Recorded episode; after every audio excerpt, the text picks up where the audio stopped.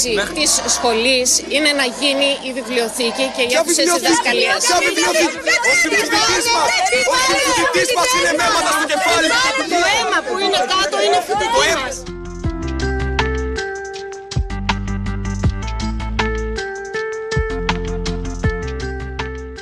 Με τη γνώση και την ελευθερία ή με τις κουκούλες και τη βία.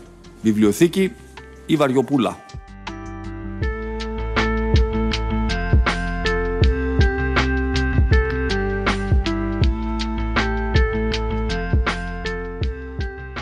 Πόσες μεταρρυθμίσεις αναμεταρρυθμίστηκαν, πόσοι νόμοι που θα άλλαζαν το ελληνικό πανεπιστήμιο άλλαξαν οι ίδιοι προτού προλάβουν να επιφέρουν στο πανεπιστήμιο πραγματική αλλαγή;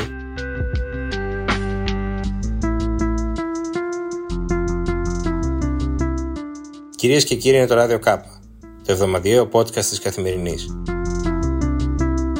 Είμαι ο Μιχάλης Συντσίνης και σήμερα θα δοκιμάσουμε να μιλήσουμε για την τριτοβάθμια εκπαίδευση στην Ελλάδα, όχι τόσο πως φιλοδοξεί να την αλλάξει το νομοσχέδιο που βρίσκεται σε διαβούλευση, όσο πως φαίνεται απ' έξω. Από εκεί που οι σχολές δεν χρειάζονται ούτε βαριοπούλες, ούτε σφαίρες κρότου λάμψης.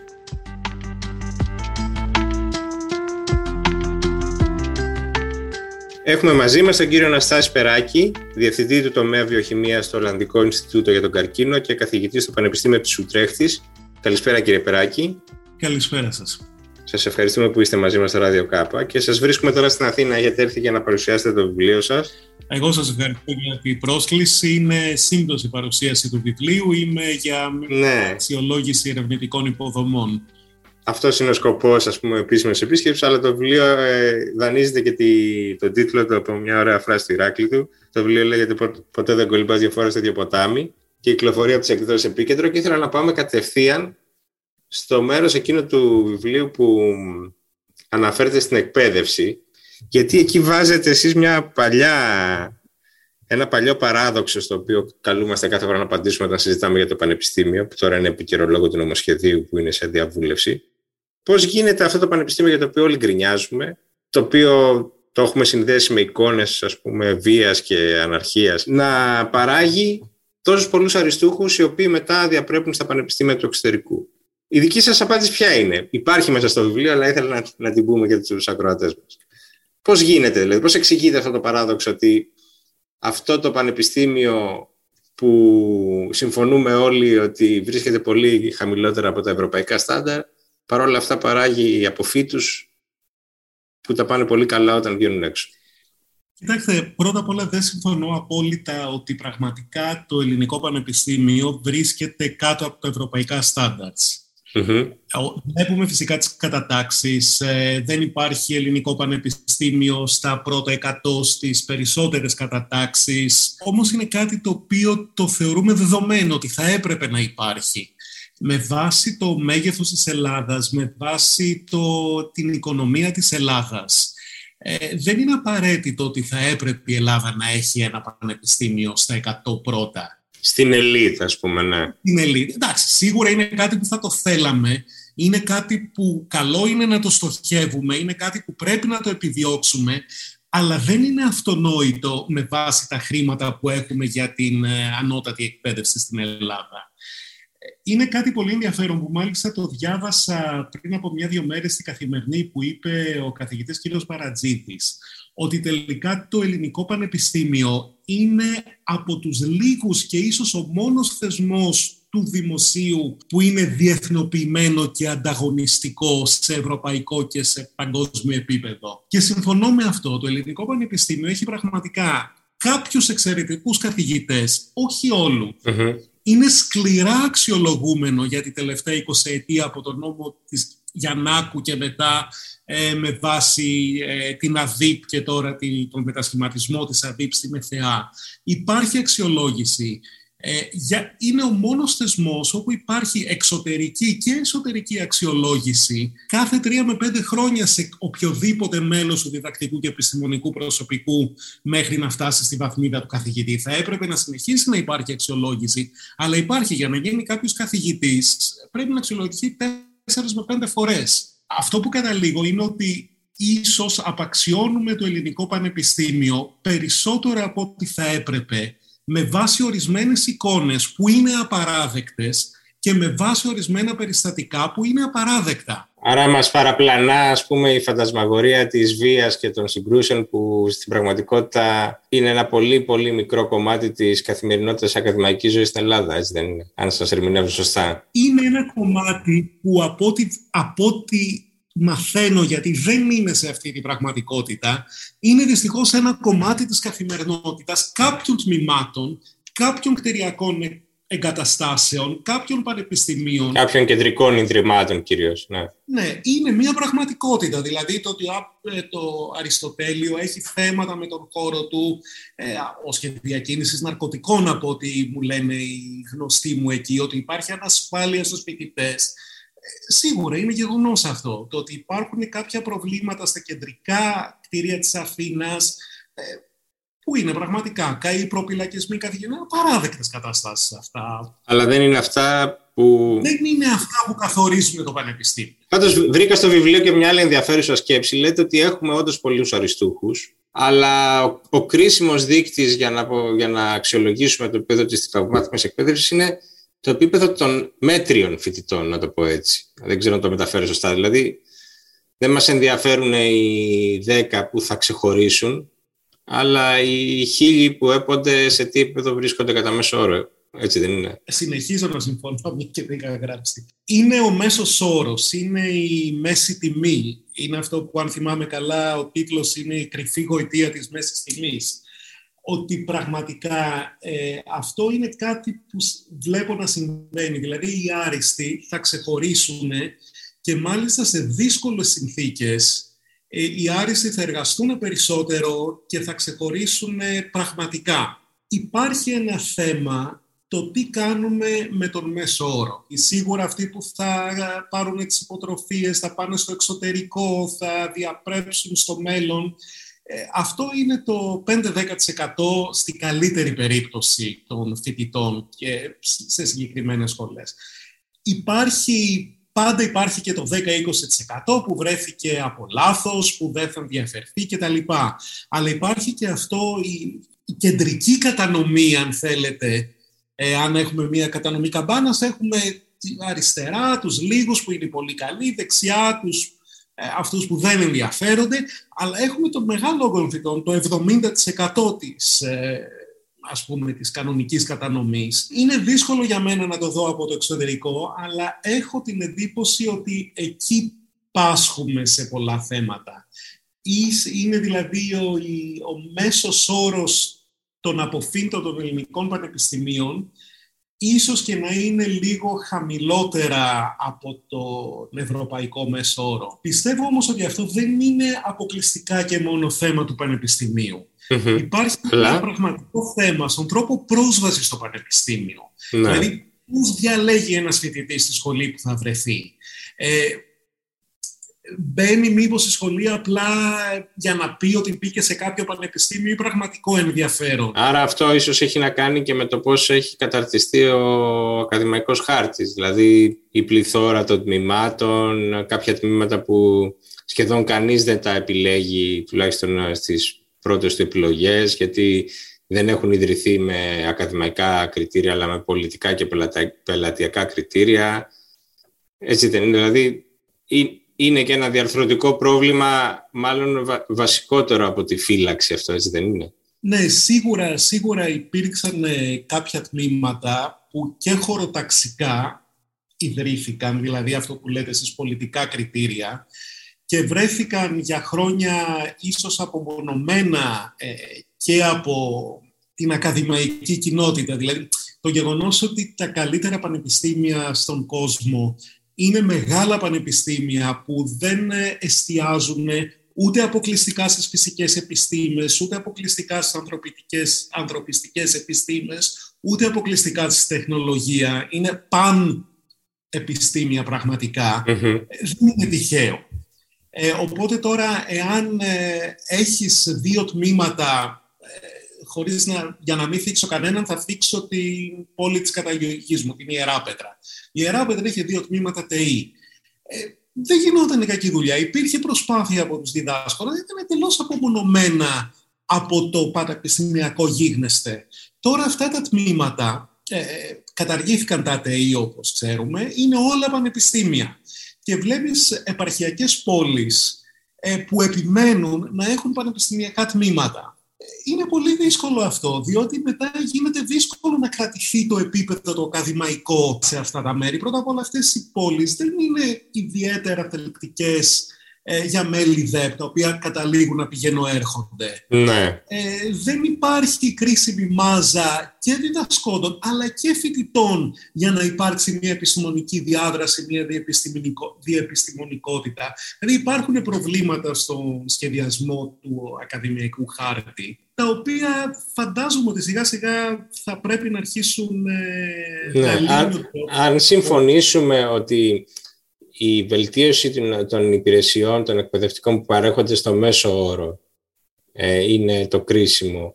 Εσείς πιστεύετε ότι τα μέτρα που προτείνονται τώρα από την κυβέρνηση είναι προς τη σωστή κατεύθυνση, δηλαδή είναι η συνταγή, να το πω έτσι, φόρμουλα που θα περιμένατε με βάση τη γνώση που έχετε των ελληνικών πανεπιστημίων; Υπάρχουν κάποια θετικά στις συνεργασίες ε, με καθηγητές του εξωτερικού που το έχω κοιτάξει λόγω προσωπικού ενδιαφέροντος. Από την άλλη, υπάρχει και μία εστίαση σε θέματα τα οποία δεν είναι ακαδημαϊκά, αλλά είναι περισσότερα, περισσότερο ένα κομμάτι της διοικητικά Ε, δηλαδή, ο τρόπος διοίκησης. Ε, εντάξει, ε, πρώτα απ' όλα πιστεύω ότι μπλέκει τους ελεγχόμενους με τους ελεγκτές. Δηλαδή υπάρχει μια σύγχυση ε, του ε, της Πριτανίας που έχει την εκτελεστική ευθύνη της δίκησης του Πανεπιστημίου με το Συμβούλιο, το οποίο θα έπρεπε να έχει την εποπτική ευθύνη ε, να ελέγχει αν η εκτελεστικ, το εκτελεστικό κομμάτι της Πριτανίας ε, λειτουργεί σωστά. Γιατί ο Πρίτανης εκλέγεται μέσα από το Συμβούλιο, είναι μέλος του Συμβουλίου. Ναι. Υπάρχει μια σύγχυση ε, αυτό ας πούμε δεν μπορώ να το καταλάβω. Από την άλλη ε, υπάρχουν κάποιες ιδεολειψίες. Δεν νομίζω ότι το πραγματικό πρόβλημα του ελληνικού πανεπιστημίου είναι εάν οι εκπρόσωποι των φοιτητών θα εκλέγονται μέσω ενιαίας λίστας ή μέσω κομματικού ναι. ψηφοδελτίου. Ναι. Ο καθένας θα γράφει, δηλαδή δεν, δεν καταργούνται οι φοιτητικές παρατάξεις. Απλά θα γράφουν οι φοιτητές ότι εγώ είμαι στην. Ε, μετά θα διαλέγουν τον υποψήφιο της παράταξης που προτιμούν ή όλοι θα ξέρουν ποιος είναι σε ποια παράταξη και ποιος δεν είναι. Δηλαδή δεν, υπάρχουν κάποια προβλήματα που για πολιτικούς λόγους πρέπει να εμφανιστούν ότι γίνονται κάποια βήματα, αλλά δεν, δεν, δεν, δεν είναι τα πραγματικά προβλήματα. Σπαταλάμε δηλαδή ενέργεια σε πράγματα που δεν είναι ε, κρίσιμα, λέτε, για, για το εκπαιδευτικό έργο. Ένα άλλο παράδειγμα είναι ότι σίγουρα το ελληνικό πανεπιστήμιο έχει πρόβλημα φύλαξης υπάρχουν μεγάλοι χώροι οι οποίοι δεν φυλάσσονται σωστά.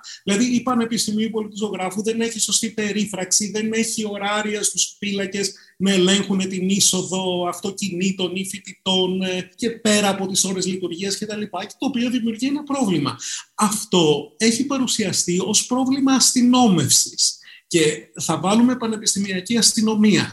Ε, ενώ στην πραγματικότητα η, η αστυνομία ε, η πανεπιστημιακή αστυνομία δεν μπορεί να κάνει και κάτι αν δεν υπάρχει μια πραγματική φύλαξη. Δηλαδή, είσοδος με κάρτα μέσα στους χώρους των εργαστηρίων, έλεγχος ποια αυτοκίνητα μπαίνουν. Λέτε ότι έχει δραματοποιηθεί και φορτιστεί ας πούμε ιδεολογικά ένα θέμα που θα μπορούσε να λυθεί με πιο αθόρυβα, να το πω έτσι, διοικητικά μέσα. Ακριβώς. Αν καταλαβαίνω καλά, ναι. Ε, καταλαβαίνετε πάρα πολύ καλά και μάλιστα είναι ακριβώς αυτό που είπατε. Δηλαδή το ότι θα ενώ θα μπορούσαν να έχουν προσληφθεί χίλιοι φύλακες που θα εξυπηρετούσε όλα τα πανεπιστήμια και να φυλάσσουν τις εισόδους και να δοθούν κάποια κονδύλια για περίφραξη κτλ. κτλ ε, επιλέχθηκε να γίνει η πολιτική φασαρία. Α, υπάρχει ανομία, θα πάρουμε αστυνομία. Δηλαδή υπάρχει μια πολιτική ατζέντα. Και δεν, είναι, δεν θέλω να παρεξηγηθώ ότι αυτά είναι τα θέματα της σημερινής κυβέρνησης. Και οι προηγούμενες κυβερνήσεις είχαν μια διαφορετική πολιτική ατζέντα, την οποία πάλι τα μέτρα ε, είχαν μια πολιτική στόχευση. Και κάπου πρέπει να αποφασίσουμε το ότι ειδικά στην εκπαίδευση, όχι μόνο στην ανώτατη, σε όλη την εκπαίδευση, τα κριτήρια δεν μπορεί να είναι πολιτικά, δεν μπορεί να είναι απλά η ικανοποίηση των ψηφοφόρων. Πρέπει να είναι ακαδημαϊκά τα κριτήρια. Βρίσκομαι 20 χρόνια στην Ολλανδία και έχουμε αλλάξει 5-6 υπουργούς παιδείας, δεν θυμάμαι. Δεν έχει αλλάξει η πολιτική στόχευση. Η πολιτική στόχευση παραμένει αραγής. Είναι το πώς θα έχουμε την καλύτερη δυνατή σύγχρονη παιδεία. Ένα από τα κείμενα που περιλαμβάνονται στο βιβλίο έχει τίτλο περίπου, δεν ξέρω αν τον θυμάμαι ακριβώς σωστά, Αν ήμουν υπουργός παιδείας. Και ήθελα να σας ρωτήσω, αν ήσασταν υπουργός παιδείας σήμερα στην Ελλάδα, ποιο θα ήταν το, το πρώτο πράγμα που θα αλλάζατε στα ελληνικά πανεπιστήμια; Επειδή το θυμάμαι αυτό το κείμενο, καταλήγω ότι είναι μια πάρα πολύ δύσκολη θέση αυτή του Υπουργού Παιδείας που δεν θα ήθελα να έχω, γιατί δεν θα ήξερα πραγματικά από πού να αρχίσει. Εντάξει, το ρωτάω κατά, κατά δημοσιογραφικής ε, σύμβαση αυτό. Ε, ναι. Πραγματικά είναι μια πολύ δύσκολη θέση. Πιστεύω ότι το, το πρώτο πράγμα που θα άρχιζα θα είναι ένας μηχανισμός πραγματικής αυτονόμησης των πανεπιστημίων. Ε, η αυτονόμηση δεν είναι το ίδιο με το αυτοδίκητο των πανεπιστημίων. Διότι μιλάμε για αυτοδίκητο, μιλάμε για εκλογές κτλ. Αλλά τελικά το Υπουργείο αποφασίζει και πόσα χρήματα θα πάρει κάθε πανεπιστήμιο και πόσους φοιτητές θα πάρει κάθε τμήμα το πανεπιστήμιο δεν έχει τη δυνατότητα αυτή τη στιγμή να πει ξέρετε ότι εγώ ως τμήμα ε, βιολογίας, να πω το δικό μου τομέα, δεν μπορώ να εκπαιδεύσω 250 φοιτητές με τα χρήματα που έχω. Θα εκπαιδεύσω 80 φοιτητές. Και παραδοσιακά τα τμήματα ζητάνε πολύ λιγότερους φοιτητές από ό,τι τους υποχρεώνει το Υπουργείο να πάρουν. Διπλάσιους και τριπλάσιους για κάποια ε, τμήματα που πολλές φορές αυξάνονται έτσι περαιτέρω μετά τις μεταγραφές και τα, το γνωστό πρόβλημα. Το πρόβλημα του κέντρου, αντίθετα όμως, αυτή τη στιγμή ε, τα πανεπιστήμια των μεγαλύτερων πόλεων έχουν πολύ καλύτερη αναλογία μελών ΔΕΠ ως προσφοιτητές. Τα μέλη ΔΕΠ σε κάποια επαρχιακά τμήματα, μπορεί να κάνετε και λάθος, αλλά αν θυμάμαι καλά, είναι η σύγκριση της αρχιτεκτονικής στην Κρήτη με την... Ε, Αθήνα που είχε κάνει και η Δάφνη Μανουσάκη σε μια ανάρτησή της, έχουν σχεδόν τον ίδιο αριθμό φοιτητών και η αρχιτεκτονική της Αθήνας έχει δεκαπλάσιο αριθμό μελών ΔΕΠ, χονδρικά. Ε, Μάλιστα. Και δεν γίνεται αυτό και δεν δίνεται δυνατότητα στο επαρχιακό πανεπιστήμιο να κάνει μια εστίαση. Να πάρει λιγότερους. Ναι. Ή να προσλάβει περισσότερους καθηγητές ή να πάρει λιγότερους φοιτητές ή και τα δύο τέλος πάντων ε, σταδιακά. Ένα άλλο, όταν μιλάω για αυτονόμηση του πανεπιστημίου, θα σας πω ένα παράδειγμα. Το Πανεπιστήμιο της Ουτρέχτης, για παράδειγμα, ξέρει ότι έχει ε, για την επόμενη πενταετία τόσα εκατομμύρια τον χρόνο. Σε αυτό θα κάνει τον προγραμματισμό πόσα από αυτά τα λεφτά θα πάνε σε μισθούς, πόσα από αυτά τα λεφτά θα πάνε σε αναλώσιμα για τα εργαστήρια των φοιτητών, πόσα θα πάνε για να το δημιουργηθεί μια βιβλιοθήκη; Όλα αυτά δηλαδή είναι κομμάτι του προπολογισμού πέραν από τις μεγάλες εξωτεριακές εγκαταστάσεις και καινούργια κτίρια που είναι άλλος προπολογισμό, που είναι το, οι, οι βασικές υποδομές. Έχει το Πανεπιστήμιο τη δυνατότητα να πει, ξέρετε, ότι αφιπερέτησε ο καθηγητής Στάδε, ο οποίος είχε έναν μισθό που ήταν 80.000 το χρόνο. Αυτές τις 80.000 δεν θα πάρω άλλον καθηγητή, αλλά θα τα δώσω για τα εργαστήρια των φοιτητών.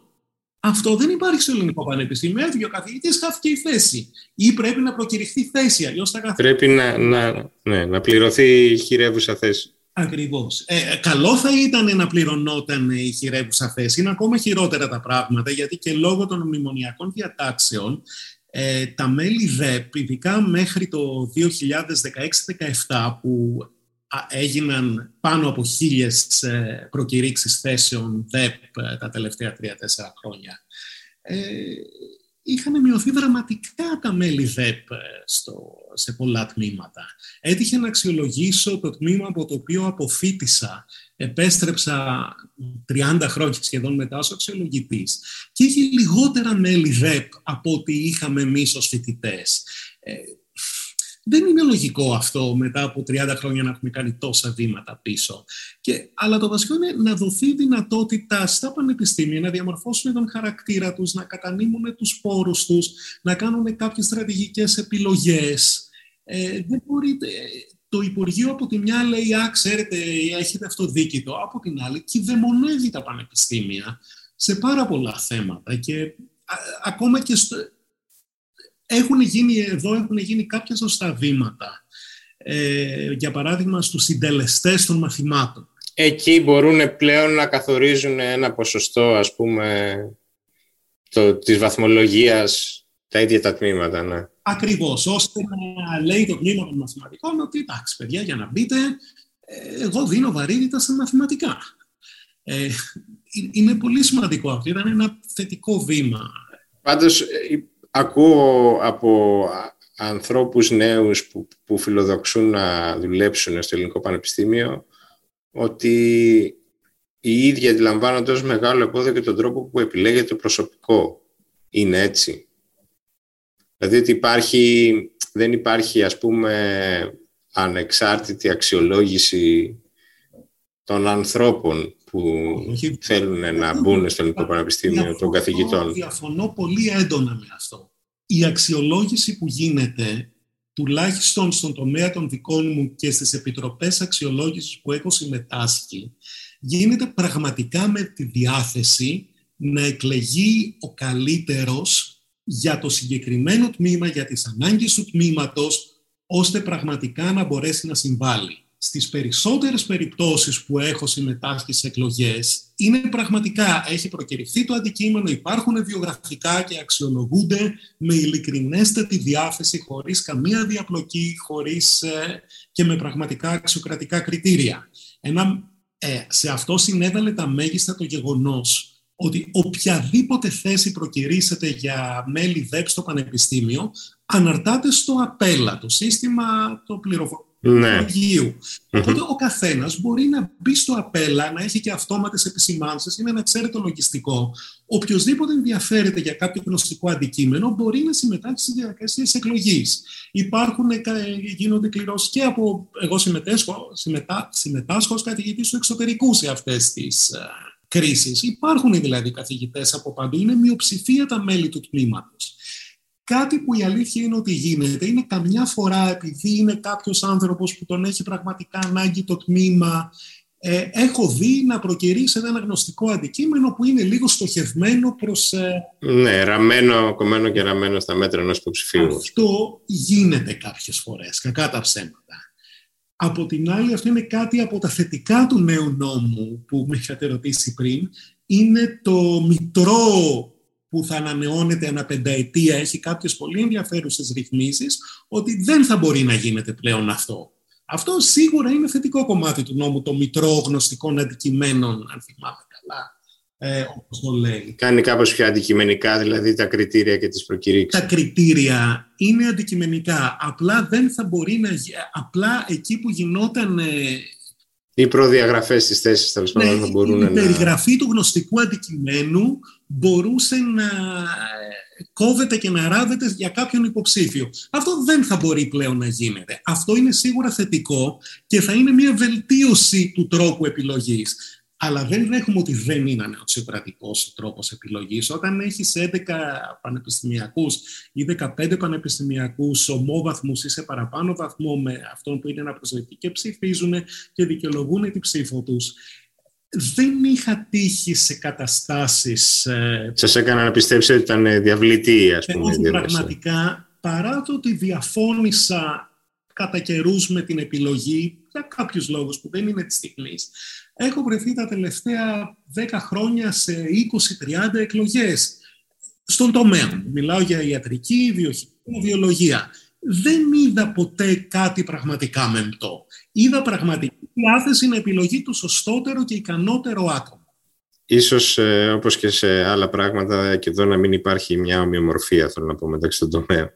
Ναι, ε, η άλλη μεγάλη συζήτηση που γίνεται, πόσα χρόνια είστε κύριε Περάκη στο, στο εξωτερικό, 20? 30. Έφυγα μετά από το πρώτο μου πτυχίο για το διδακτορικό.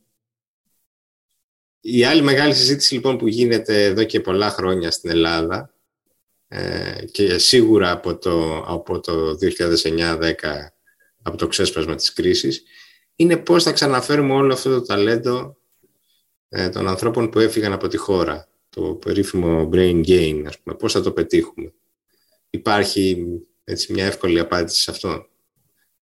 Πέρα από το να βασιζόμαστε δηλαδή στον τρόπο ζωής, που μάλιστα τώρα γίνεται και αντικείμενο συζήτησης τις τελευταίες ημέρες, επειδή λόγω μιας αναφοράς του Πρωθυπουργού, πέρα δηλαδή από το να ελπίζουμε ότι θα βαρύνει στο κριτήριο αυτών των ανθρώπων ε, το συνέστημα και η νοσταλγία, υπάρχει, υπάρχει τρόπος να τους δελάσουμε. Θα σας πω τη αυστηρά προσωπική μου άποψη. Ε, είχα εκλεγεί το 2014 ε, στην ιατρική του Πανεπιστημίου Πατρών. Ε, και σκέφτηκα πάρα πολύ σοβαρά εάν θα γυρίσω, έστω και μέσω κρίσης. Δεν με σταμάτησε ο μισθός μου, δεν με σταμάτησε το επίπεδο του πανεπιστημίου και του τμήματος που τα θεωρούσα και συνεχίζω να τα θεωρώ εξαιρετικά. Δεν με σταμάτησε η κάποια περιστατικά νομίας ε, στο πανεπιστήμιο ή κάτι τέτοιο πραγματικά είχα την καλύτερη διάθεση για να γυρίσω. Τι με σταμάτησε; Πρώτον, το ότι δεν υπήρχε τουλάχιστον τότε και συνεχίζει να μην υπάρχει σε μεγάλο βαθμό τακτική ερευνητική χρηματοδότηση για την έρευνά μου.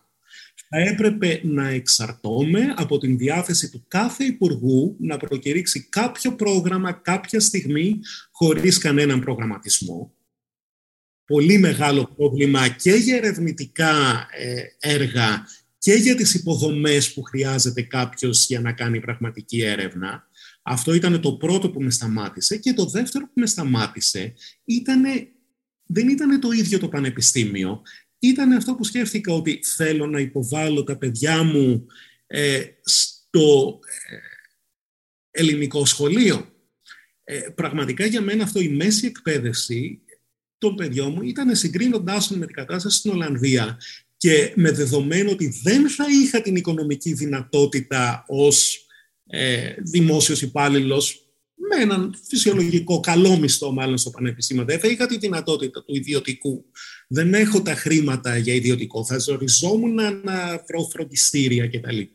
Αυτό ήταν μεγάλο κομμάτι της δικιάς μου απόφασης.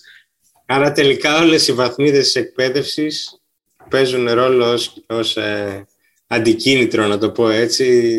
Δηλαδή, θα χρειαζόταν ενδεχομένως μια πιο συνολική ματιά πάνω στην εκπαίδευση για να, για να δούμε αν ε, μπορούμε να φέρουμε ε, αυτούς τους ανθρώπους πίσω, έτσι δεν είναι. Δεν είναι μόνο το πανεπιστήμιο ε, αυτό που χρειαζόμαστε για το brain gain. Δεν είναι μόνο το να δοθούν κάποιες φορολογικές ελαφρύνσεις σε αυτούς που θα γυρίσουν για κάποια χρόνια, που σωστό μέτρο είναι και αυτό. Αλλά όταν θέλει κάποιος να γυρίσει από μια ευρωπαϊκή ε, χώρα θα κοιτάξει ποιο είναι το επίπεδο των υπηρεσιών υγείας που θα έχει αυτός και η οικογένειά του. Ποιο είναι το επίπεδο της μέσης εκπαίδευσης για τα παιδιά που συνήθως είναι σε αυτή την ηλικία δημοτικό ε, γυμνάσιος της δευτεροβάθμιας; Ε, δεν είναι δηλαδή ωραία είναι η ποιότητα ζωής. Έχουμε πάρα πολύ ωραία ταβερνάκια, ο ήλιος και η θάλασσα, αλλά χρειάζεται και σχολεία και νοσοκομεία. Έτσι ναι, ειδικά για πανεπιστημιακούς που είναι δημόσιοι υπάλληλοι με καλούς μισθούς, αλλά που δεν έχουν τη δυνατότητα να πούνε ότι εγώ θα πω... Να αγοράσουν και όλες οι υπόλοιπες υπηρεσίες. Εντάξει, εγώ μπορώ ναι. λογικά να διαφωνώ με το γεγονός ότι είναι ε, εμπορεύσιμη η παιδεία και η υγεία. Είμαι σε μια χώρα που έχουμε μια φιλελεύθερη κυβέρνηση, ε, πραγματικά φιλελεύθερη στην Ολλανδία για τα τελευταία 12-15 χρόνια, αλλά η εκπαίδευση είναι δωρεάν, η μέση εκπαίδευση, ελάχιστα τα δίδακτρα στην ανώτατη εκπαίδευση και οι υπηρεσίες υγείας παρέχονται σε όλους τους Ολλανδούς πολίτες χωρίς διακρίσεις. Δεν υπάρχει ιδιωτικό νοσοκομείο, δεν υπάρχει ιδιωτικό πανεπιστήμιο. Επιτρέπεται επί ευκαιρία στην Ολλανδία να υπάρχει ιδιωτικό πανεπιστήμιο. Δεν υπάρχει εκτός από ένα που έχει δύο τμήματα οικονομικών και άλλο ένα ε, που είναι μια θεολογική σχολή. Αυτό κάτι μας λέει για το ποιο είναι το επίπεδο του δημόσιου πανεπιστημίου. Ε, είναι πραγματικά, δηλαδή, ή μπορώ να πάω σε όποιο νοσοκομείο θέλω, ή μάλλον θα με, θα με στείλει ο γενικός γιατρός μου, απλά και μόνο ε, με την ασφάλεια που είναι κοινή για όλους τους Ολλανδούς. Ε, το brain gain δεν είναι, δηλαδή τι προσπαθώ να πω, το brain gain δεν είναι ο ήλιος και η θάλασσα, δεν είναι μόνο το πανεπιστήμιο. Ε, υπάρχουν ε, πάρα πολλοί παράμετροι που χρειάζεται να αλλάξουν για να αντιστραφεί ε, το φαινόμενο του brain drain. Και κρατώ αυτό ότι προτού αρχίσουμε να, να προβληματιζόμαστε για τον ρόλο των ιδιωτικών πανεπιστημίων θα έπρεπε να, να μας ανησυχεί η ποιότητα του δημόσιου, έτσι δεν είναι; Όχι μόνο αυτό και υπάρχουν σωστές δομές αξιολόγησης αυτή τη στιγμή στο Πανεπιστήμιο που βελτιώνονται σταθερά την τελευταία 20 ετία που εμπλέκομαι και τις βλέπω. Και θα έπρεπε κάπου να είμαστε έτοιμοι να πούμε όταν είμαστε σε θέση να αξιολογούμε πραγματικά κάθε τμήμα του Δημόσιου Πανεπιστημίου και να παρέχουμε στο, στον πολίτη μια σαφή εικόνα τι είναι καλό σε αυτό το τμήμα, τι δεν είναι καλό, τι βελτιώσαμε, τι γίνεται. Μετά είναι και πιο εύκολο να υπάρξει ένα ιδιωτικό πανεπιστήμιο, το οποίο να αξιολογείται και αυτό με τα ίδια κριτήρια, για να μπορέσουμε να ανακατευθύνουμε τον πολίτη και να μην έχουμε φαινόμενα που να πάει ο γονιός και να πετάξει τα λεφτά του σε κάποιον επιτίδιο. Γιατί δεν θα έρθουν στην Ελλάδα, αν επιτρέπαμε τα ιδιωτικά πανεπιστήμια, δεν θα έρχονταν κατευθείαν μόνο το Harvard και το MIT. Ε, θα έρχονταν και πολλοί της αρπαχτής, όπως πολλά από τα κολέγια, λυπάμαι, αλλά είναι της αρπαχτής. Υπάρχουν και αξιόλογες επαγγελματικές ιδιωτικές σχολές, δεν αμφιβάλλω, αλλά υπάρχουν και καταστάσεις που ο κόσμος πετάει τα του. Δηλαδή, το κράτος θα είχε υποχρέωση να αξιολογεί με τα ίδια κριτήρια και τον δημόσιο και τον ιδιωτικό τομέα. Είναι κάτι που θα ήθελα να ε, δώσω στο απότερο μέλλον αν κάποτε πάμε προς αυτή την κατεύθυνση. Ας ελπίσουμε ότι δεν θα είναι, δεν θα είναι πολύ απότερο. Κοιτάξτε, βλέπουμε στον τύπο, στα μέσα κοινωνικής δικτύωσης, ο περισσότερος κόσμος βλέπει πάρα πολλά πράγματα για την ανομία, για τα περιστατικά βίας, τα οποία είναι απόλυτα πραγματικά, μεμονωμένα, λιγότερο μεμονωμένα, είναι πραγματικά. Πόσος κόσμος από τους ακροατές σας και τους αναγνώστες σας ξέρει ότι υπάρχουν εδώ και μία δεκαπενταετία αξιολογήσεις όλων των τμήματων του Ελληνικού Πανεπιστημίου δημόσια προσβάσιμες στο διαδίκτυο για οποιονδήποτε.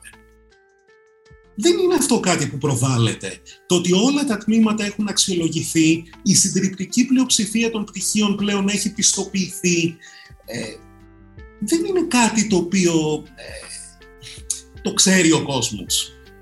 Ας τελειώσουμε λοιπόν με αυτό, ότι έχει τουλάχιστον συντελεστεί σε κάποιους τομείς κάποια βήματα πρόοδου. Κύριε Περάκη, σας ευχαριστώ πάρα πολύ για τη συζήτηση. Εγώ σας ευχαριστώ πολύ για την πρόσκληση και την πολύ ενδιαφέρουσα συζήτηση που πήγε σε πολλά θέματα. Σας ευχαριστώ πολύ.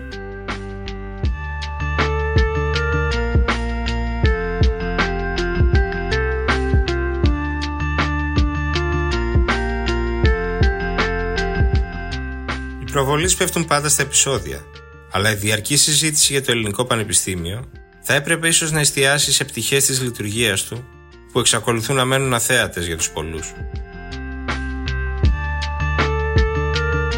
Αυτά για σήμερα. Το Radio K επιστρέφει την επόμενη Παρασκευή. Στείλτε μας σχόλια και προτάσεις στο radio.k, παπάκι, καθημερινή.gr.